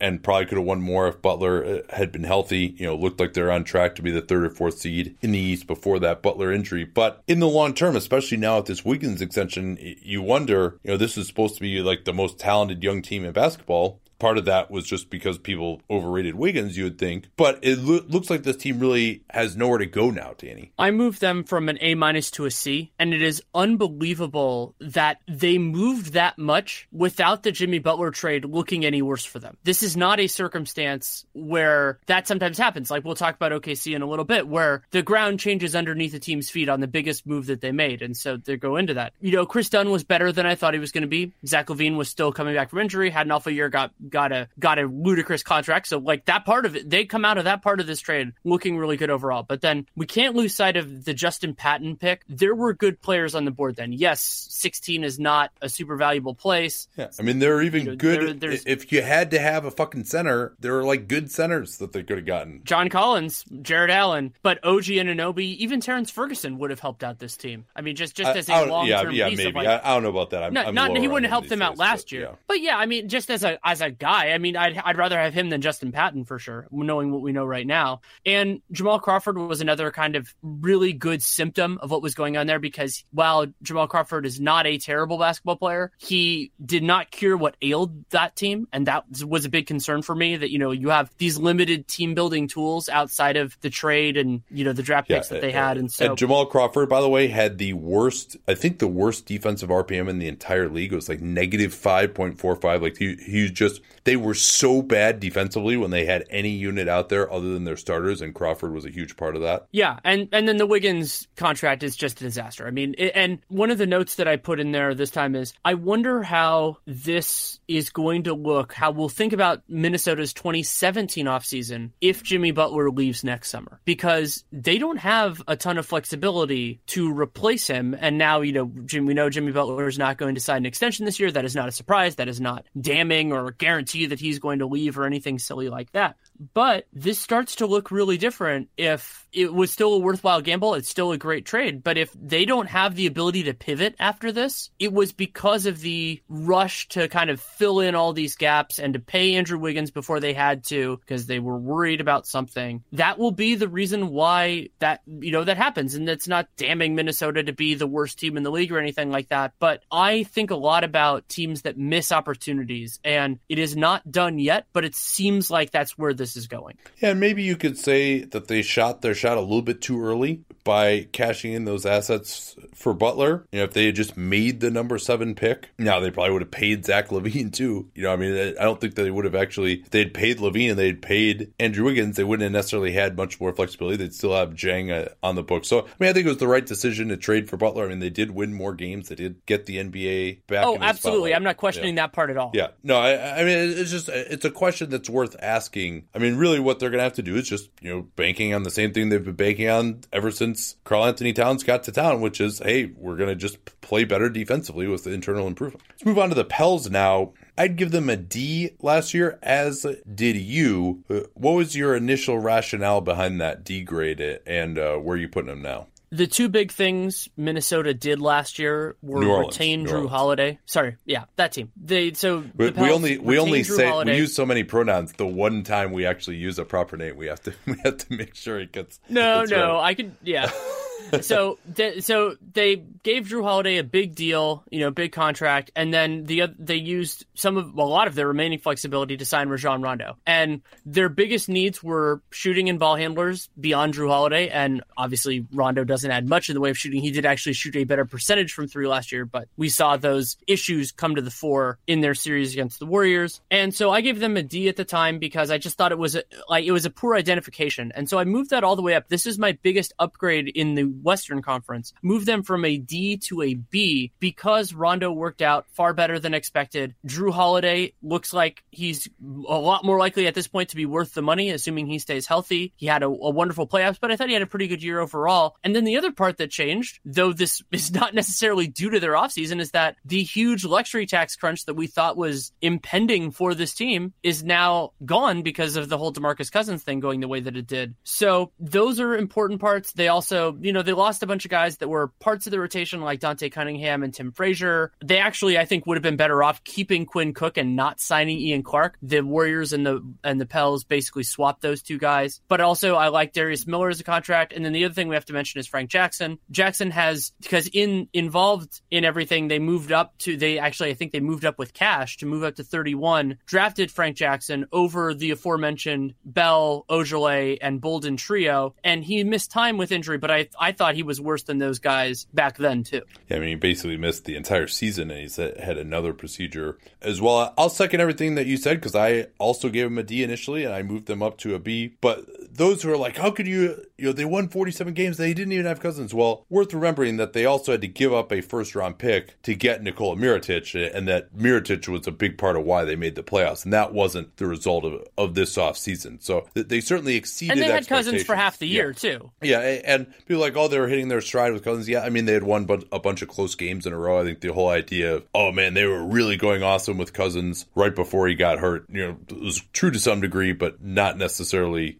as much as some people say. But just worth noting that this offseason was part of why they exceeded expectations. And much as I believe Rondo is overrated, I, he played well for the money that they gave him this season. He helped them win some games, even if I thought he played too much and they should have gone with Jrue more at point guard. But nonetheless, got to move him up uh, to a B here. And, uh, you know, and even with Holiday, the fact that, as you mentioned, that that contract looks better is a good thing. The Thunder is a very, very interesting one. And we have to mention it. You know, I give him an A plus. You, as the Soviet judge who doesn't give A pluses, gave them an A. But what we didn't know at the time was that they would trade for Carmelo Anthony. That trade was Enes Kanter, Doug McDermott, and the Bulls' second rounder this year, which ended up being pretty good. I forget exactly which Oh, there's Mitchell Robinson, uh, who ended up getting drafted there uh, by the Knicks. But uh, where would you put them after everything we know now, which we probably don't need to go over too much because we've discussed them ad nauseum, of course. So I moved them down to a B plus. This was another brutally hard offseason to grade because you have the combination of Oladipo emerging and Paul George resigning. So they were they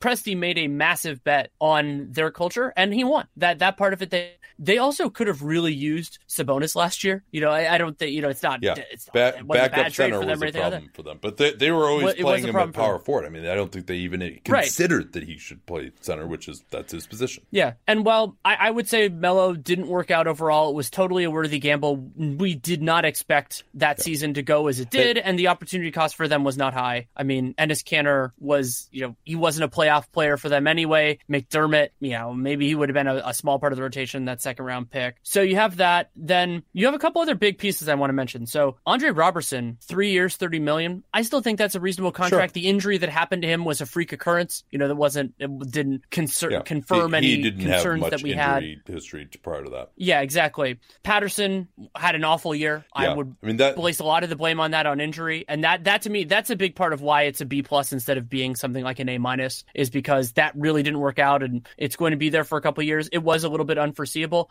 And then the other one I want to give them some credit for is Ray Felton. Ray Felton at the minimum, good backup. They that, remember how bad that situation was the year before. It was a part of how Russell Westbrook won the MVP was because Semaj Christon had been and the you know the ghost of Ronnie Price's cap hold had basically been their backup point guards for the year before, and so getting Felton was a really big help for them overall. The Melo trade worth noting that that perhaps sealed the deal for Russell Westbrook re-signing Uh, on that designated player veteran extension. Oladipo, I mean, certainly Oladipo had maybe the greatest one season improvement in NBA history last year, or the most unexpected one season improvement in NBA history last year, I mean, right up there with Jimmy Butler's 2014 15. And Sabonis, too, wasn't any good. You know, I, mean, I think, but I think it's fair to note that all those caveats aside, even with Paul George resigning, I think in terms of just what value do the Pacers get from the players versus what value do, or the players in their contracts versus what value do the Thunder get from the players and contracts involved, I think based on what we know now, and obviously this can change with, you know, any of these players getting hurt or taking a step back or whatever, but I would actually predict that the Pacers got won that trade, just if you're looking at it purely. And so Victor Oladipo, very unlikely if they had held on to him that he would have played at the same level that he did in Indiana. But nonetheless, that is one way to look at this of like, hey, you know what, maybe this should be downgraded a little bit. I mean, I think you can argue that Oladipo was better than Paul George last year. He's younger. He didn't just have off-season knee surgery, and he makes 20 million a year instead of Paul George is going to be making 35 million a year. And then also Sabonis was uh, involved as well. Ultimately, I gave them a B minus in part because of Patterson. I mean, he had surgery before the season. I think it probably was pretty clear that he was damaged goods. I mean, we loved that contract, but there's a reason he was available for that price that he just, you know, if he could have been the same player he was in Toronto, I think much would have been different for this team last year and maybe even going forward as well. One other thing worth noting, too, is that they uh, exercised the fourth year team option on Jerami Grant. So he became unrestricted this year, but they were able to retain him at 9 million a year. Though I'm betting they could have gotten him substantially cheaper if he had been restricted last yeah. year, even though there was a lot more money in 2017. That would have come at the cost of electric tax, but theoretically, knowing what we know now, they would have traded some of that cost for this year when the team is even more expensive. Yeah, and also, I mean, worth noting with that Melo trade, I mean, they got Dennis Schroeder now, which I think of as a negative contract, and they had to give up a first round pick in 2022 to get off of Melo. Now it's relatively well protected, but I mean they traded for someone. They gave up players who could play a little bit. It would have helped them to some degree. They got much worse circumstances financially, but again, maybe that's what caused Westbrook to resign. Who knows? I I, I think he probably would have resigned anyway. But uh, so yeah, down to a B minus. Let's move now. on. Yeah, and I, I I moved them down to a B plus. Phoenix Suns. The biggest thing they did was drafting Josh Jackson. They also drafted Davon Reed, brought in Mike James, who ended up being gone. You know, was he was a two way success story and then was gone. The other big thing that wasn't counted then was re-signing T.J. Warren. They gave him four years and fifty million dollars on an extension, which is kicking in now. And then they also got Alex Len, took his qualifying offer. Alan Williams, they gave that three year, fifteen million dollar contract to, but those second two years were non-guaranteed. The last two two of the last two years were non-guaranteed, so they ended up letting him go. What what did you give them? I'm trying to remember. Uh, this was one where I looked at my grades and I was like, "What the fuck was I thinking giving them a B minus?" Because I I didn't like Josh Jackson. I've always been very consistent on that. Now, I Josh Jackson was even worse than I thought he would be, and his summer league performance, which we'll get to in a later podcast, was uh, not encouraging uh, you gave them a C minus, but I, I, my rationale at the time was I just really liked them not giving out any bad contracts. Uh, this was before the Warren extension, but the Warren extension to me is kind of neutral. Uh, you know, I mean, I really, I would like to see what he would be on a real team that has some shooting where he, he can kind of focus uh, on scoring, but he's probably not a starter with his shooting limitations. You know, he's got to be more of a bench scorer type of guy. So that's probably, that's probably not a movable contract. Uh, fails the Nene test, as you would say. I, I liked what they did with Len, just making him take the qualifying offer, not giving him any money. I think that was a great idea. Uh, but I mean, really, so they deserve some credit for like not screwing up. Uh, but I mean, the Jackson pick, I thought it was bad at the time. I mean, I liked any of probably four or five guys better. Smith, I liked Fox better than him. I liked Isaac better than him. I liked Markkanen even better than him. And, and you know, I think that they passed probably on Isaac. I mean, they liked, I think they really liked Josh Jackson anyway, but, you know, they passed probably on, on Isaac and Markkanen because, you know, oh, we already got uh, Chriss and Dragan Bender. Well, both those guys look pretty terrible. And, you know, so you've, you, you passed on guys who could play because uh, in favor of guys who couldn't play at that position. Well, and they still need a point guard. Right. Exactly. Yeah. I mean, like, how good even like, though wings, even though wings are the, even though wings are the most valuable position in in the league right now, they actually have enough wings and they don't have point guards. And we'll see what ends up happening with their offense. I'm very just, interested in that. There's just no reason to think that Jackson would be able to shoot. I mean, we've seen guys improve, but you know, the bad free throw shooting, the form, the shot selection. I mean, there's just was not much reason to believe that he was going to be uh, a solid shooter. And you know, he's not. He's a he plays hard, but he's a solid athlete. He's not really strong enough to guard like the biggest wing threats anyway. So my new grade is a D. Um, you also made the comment because I actually went back and listened to that uh, very closely because I wanted to know what the hell I was thinking and give him a B minus. Um, you made the comment that they should have moved Eric Bledsoe. They actually ended up doing just that to the Bucks. They got a first round pick. I think that looks like a fine trade. Um, another thing that we can throw in here too is they didn't fire Earl Watson. And then, you know, they obviously should have done that and then had a real coach for last year instead of Jay Triano, the interim.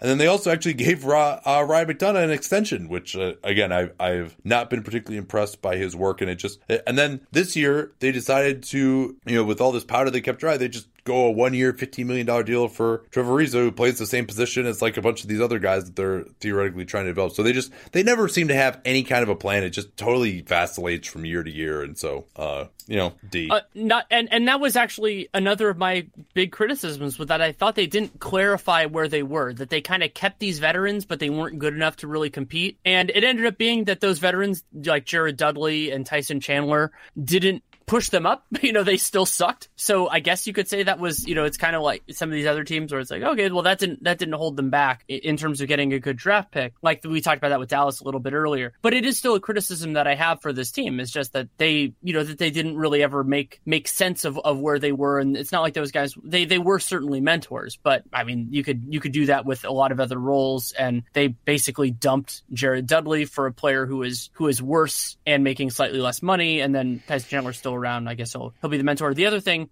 drafting Davon Reed, he had a lost year due to injury, but he was another one of those guys taking over Ojeleye and Bell, who both of those guys could have helped them line. I mean, Jordan Bell would have been a very useful part of their big man rotation last year and actually plays intelligently, which would I mean, who knows if that would have been brought out of him by Triano and Earl Watson, but at least he can play. Yeah. So uh I mean I couldn't believe I was like so high in the Suns. That was uh, I, I won't make that mistake. Oh, I don't think I mentioned it. So I moved them from a C minus to a D. Okay, well you were you were right on that one. And I guess I mean for me it was just, like they drafted. I mean I think just right after the draft I try to like okay yeah you drafted a guy I didn't like, but sometimes our evaluations are wrong. You know certainly with the Celtics drafting Tatum, who we didn't like that much. He obviously turned out to be awesome. I mean, he could certainly be wrong, but on that one, I was right uh, about Jackson. I should have just put more weight onto that. The Blazers, they you'll recall made that trade of 15, which became Justin Jackson, and 20, which became Harry Giles for Zach Collins, uh, the number 10 overall selection. They also used the 26th pick on Caleb Swanigan. They had a brilliant trade, I thought, in moving Allen Crabbe for Andrew Nicholson, whom they promptly stretched over seven years. Crabbe was making 18 million for three more years. Nicholson making six million for three more years, and they really didn't do much else other than that. I, gave them a B because I thought they did well to get off of Crabbe's contract. The only thing we can throw in there as well is they did not extend Yusuf Nurkic, which I think was a great idea. Uh, you know, they probably made an offer which is much bigger than what he ended up taking, that four for 48 with only 40 million guaranteed.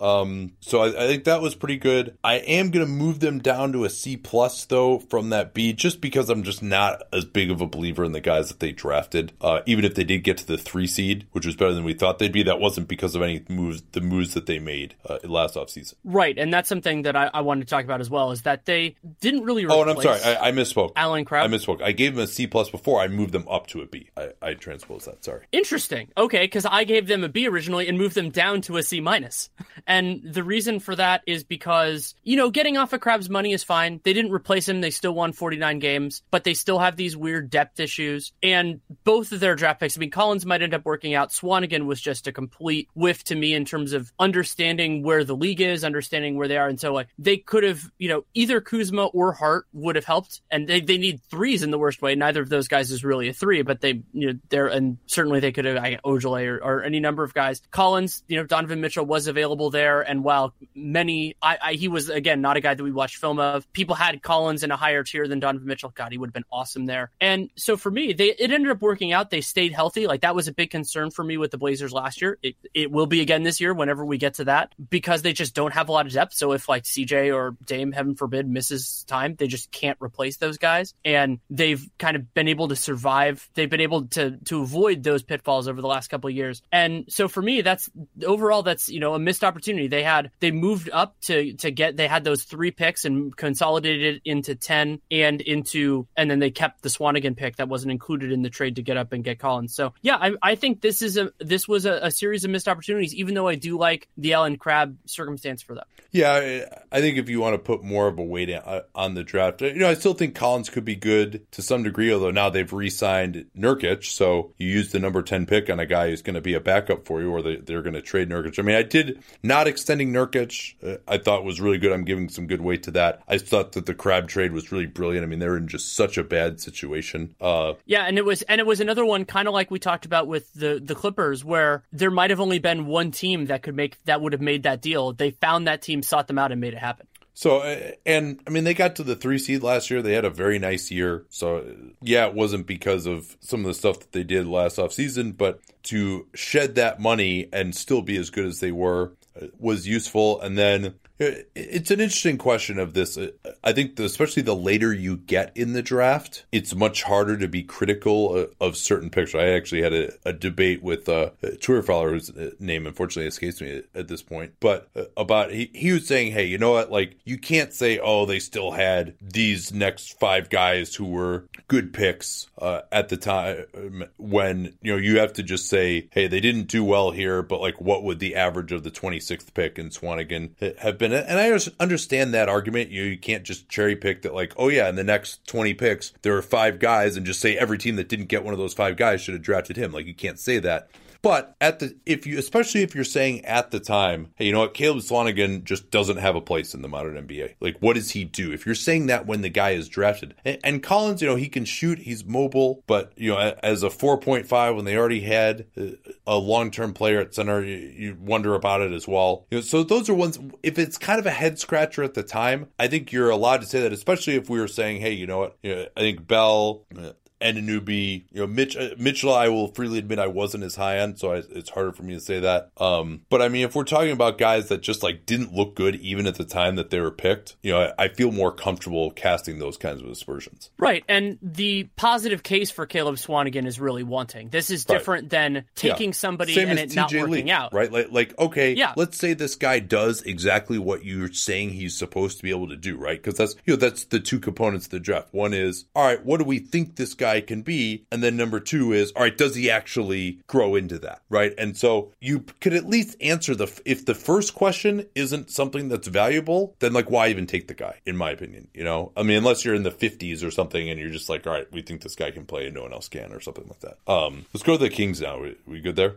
Yeah. So Sacramento did a series of moves. They drafted De'Aaron Fox. They traded 10 for 15 and 20. They took Justin Jackson and Harry Giles for those picks. And then they spent, oh, and they drafted Frank Mason. And then they spent a ton of money, multi year money mostly, on veterans. They signed George Hill, basically a two year contract. He had that light partial guarantee on the third year, gave Z-Bo two years, and then Vince Carter one year, eight million. And then they lost, you know, Collison and Gay and Tyreke. They basically lost like all of the veterans on the prior year team. And then they signed uh, Bogdan Bogdanovich to a three year deal, 24 million. I think that's looking pretty good for them. So I gave them a C minus at the time. I said that it was in kind of overkill for them, basically the way that they use their money on veterans. I moved them down to a D. Fox, you know, that's still an open question, but the free agent signings were an absolute disaster. And where I wanted to focus on that part of it is not even thinking about the opportunity cost of signing Randolph and Hill in 2017, which is certainly they could have done a lot with that. That was 32 million that they gave those two guys in 2017. If you want to add Vince Carter, that's 40. But they also get, still paid those guys. It had 23 million in obligations for the 2018 season, even even after moving George Hill for Iman Shumpert, something obviously they wouldn't have had to do if George Hill was, was not on the roster, they didn't get any assets in that deal. They just got out of some money and any assets of value. So what could they have done with another 23 million this year? A lot. Like they, they, even if it was getting an extra first round pick, like they could have done so much with that and they got zero yeah. value from it. I mean, they, they could have done an Aaron Gordon offer sheet. They could have, I mean,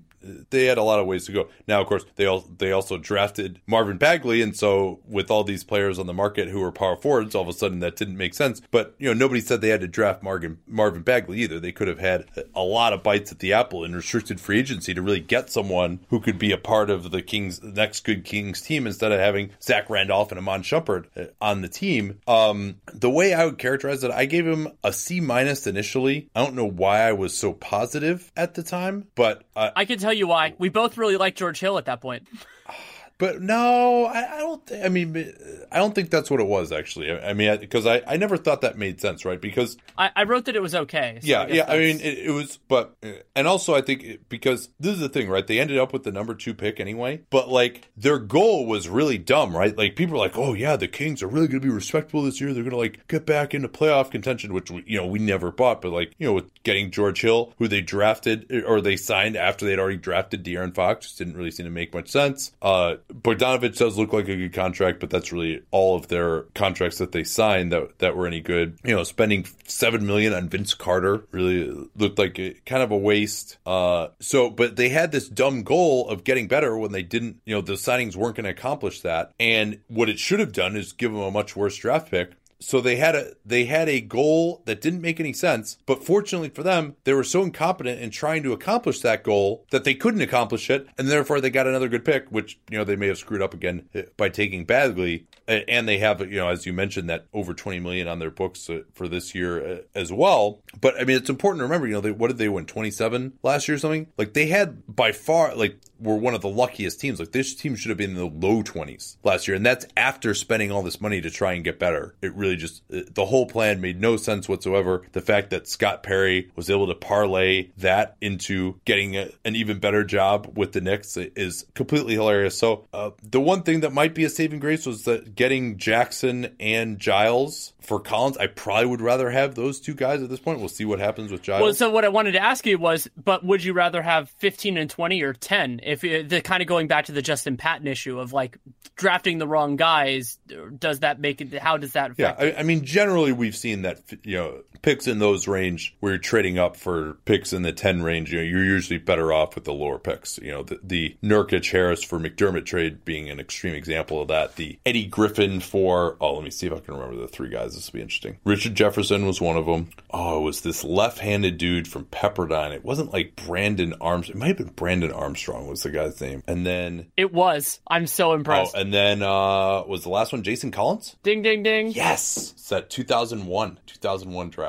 Uh so anyway, uh we really go on some tangents here in the summer. We are these are not the tightest episodes. But nonetheless, uh you know, I was going to say D plus. I, I after that rant, I talked myself into a D. One other thing I want to mention is they did pass on OG Anunoby twice and he would be a wonderful fit with this team because they got 15 and 20. They could have taken him at either of those spots. And with Harry Giles, you know, they gave him a redshirt year. We'll see how he looks this season. That that redshirt didn't really cost them anything, you know, in terms of oh no, they they lost a year of evaluation, anything like that, because they still suck. But we'll see if he's actually worth the the juice is worth the squeeze, if you will. The Spurs, you gave them a D minus. I gave them a D. I will stick with the D. The one thing that we can add to this now is that they extended LaMarcus Aldridge for 26 million this year. You, will uh, recall that.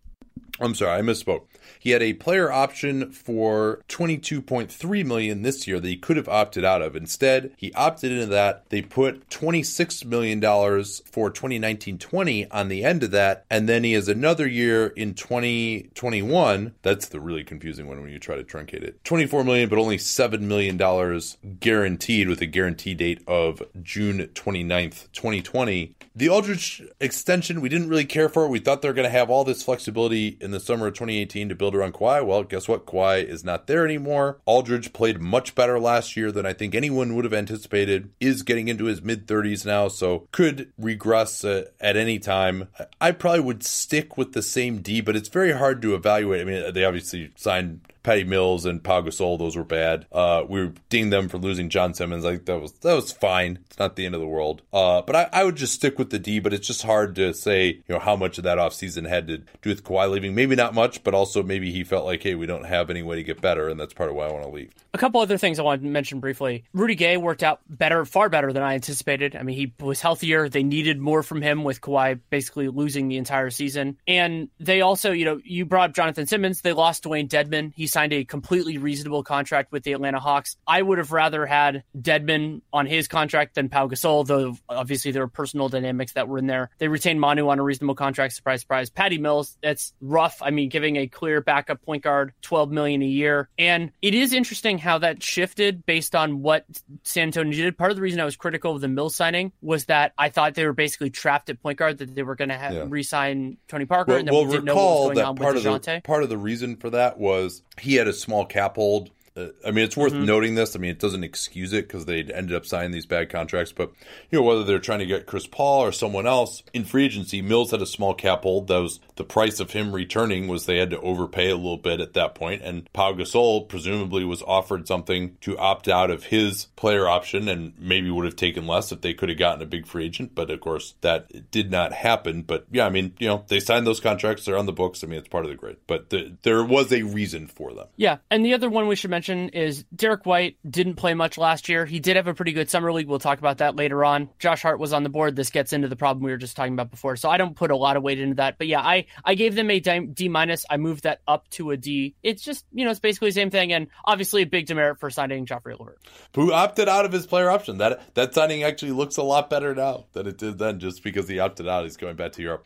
No, it parallels Blake Griffin. You you make a bad decision. Do you give them the benefit for a guy making for a guy making the call to bail you out? And my answer is generally no. The Jazz. I gave them a B initially. You gave them an A minus. My regrade is now an A minus. I mean, they did lose Gordon Hayward. That wasn't necessarily within their control, at least at that time. Uh, they also decided not to re-sign George Hill. That was a great move, although they had offered him a massive extension during the season. Joe Ingles, four for 50 after there had been rumors of an even larger offer sheet coming from the Magic. That w- we thought was an overpay, but he certainly was worth that contract at least in the first year. Hopefully, will be this year. May start to decline a little bit. Uh, the only reason I gave him an A minus instead of just a straight A, obviously that Mitchell trade was brilliant, and they got to the second round, which is way further than anyone else thought they could. Was I thought that the pick of Tony Bradley is another one of these? Okay, what's the point of this guy? Kind of trades, uh, especially given the fact that they, you know, there are other guys who are drafted drafted right around there, uh, but both by the Lakers that it could have been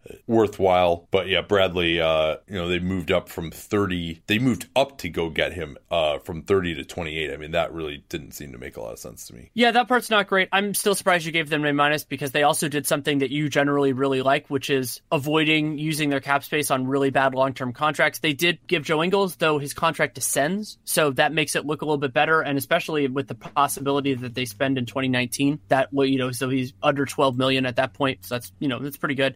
Rubio for what ended up being number 20. That's a, a reasonable trade. There was no rationale. Like, I mean, Donovan Mitchell at that point, ex- he, he exceeded expectations by so much that it was, there was no reason to, to believe that he would be able to take the reins that quickly. And so they needed somebody like Rubio and Rubio was still very valuable for them even after Mitchell grew into a much better, uh, more, much more complete player. But giving Thabo, Jerebko, Ekpe Udoh reasonable contracts that were all, you know, kind of fair value for that second year, and so they ended up keeping two of the three and letting Jerebko go. I think that worked out really well for them. And team friendly deals, and I mean, they dodged a bullet with George Hill. We didn't necessarily know that at the time, but I mean, Rubio is also. We should mention he's making less money now than George Hill is is now with the Cleveland Cavaliers, but then with the Sacramento Kings. So that worked out reasonably well for them. So for me, it's a it's a straight A, and for me, this was a no hesitation straight A because even though it wasn't perfect, you mentioned the Tony Bradley part of it within the constraints. I thought they did spectacularly. Yeah, maybe I'm being too harsh, and I should just give him an A. Um, but eh, I'll stick with the A minus. The Bradley, just because I mean, it's not the end of the world, the Bradley thing, but it's just like I mean, who knows? Maybe he'll be better. I, I haven't had a chance to really dig into his film yet from summer league, so maybe I'll be more impressed. But I don't expect that to be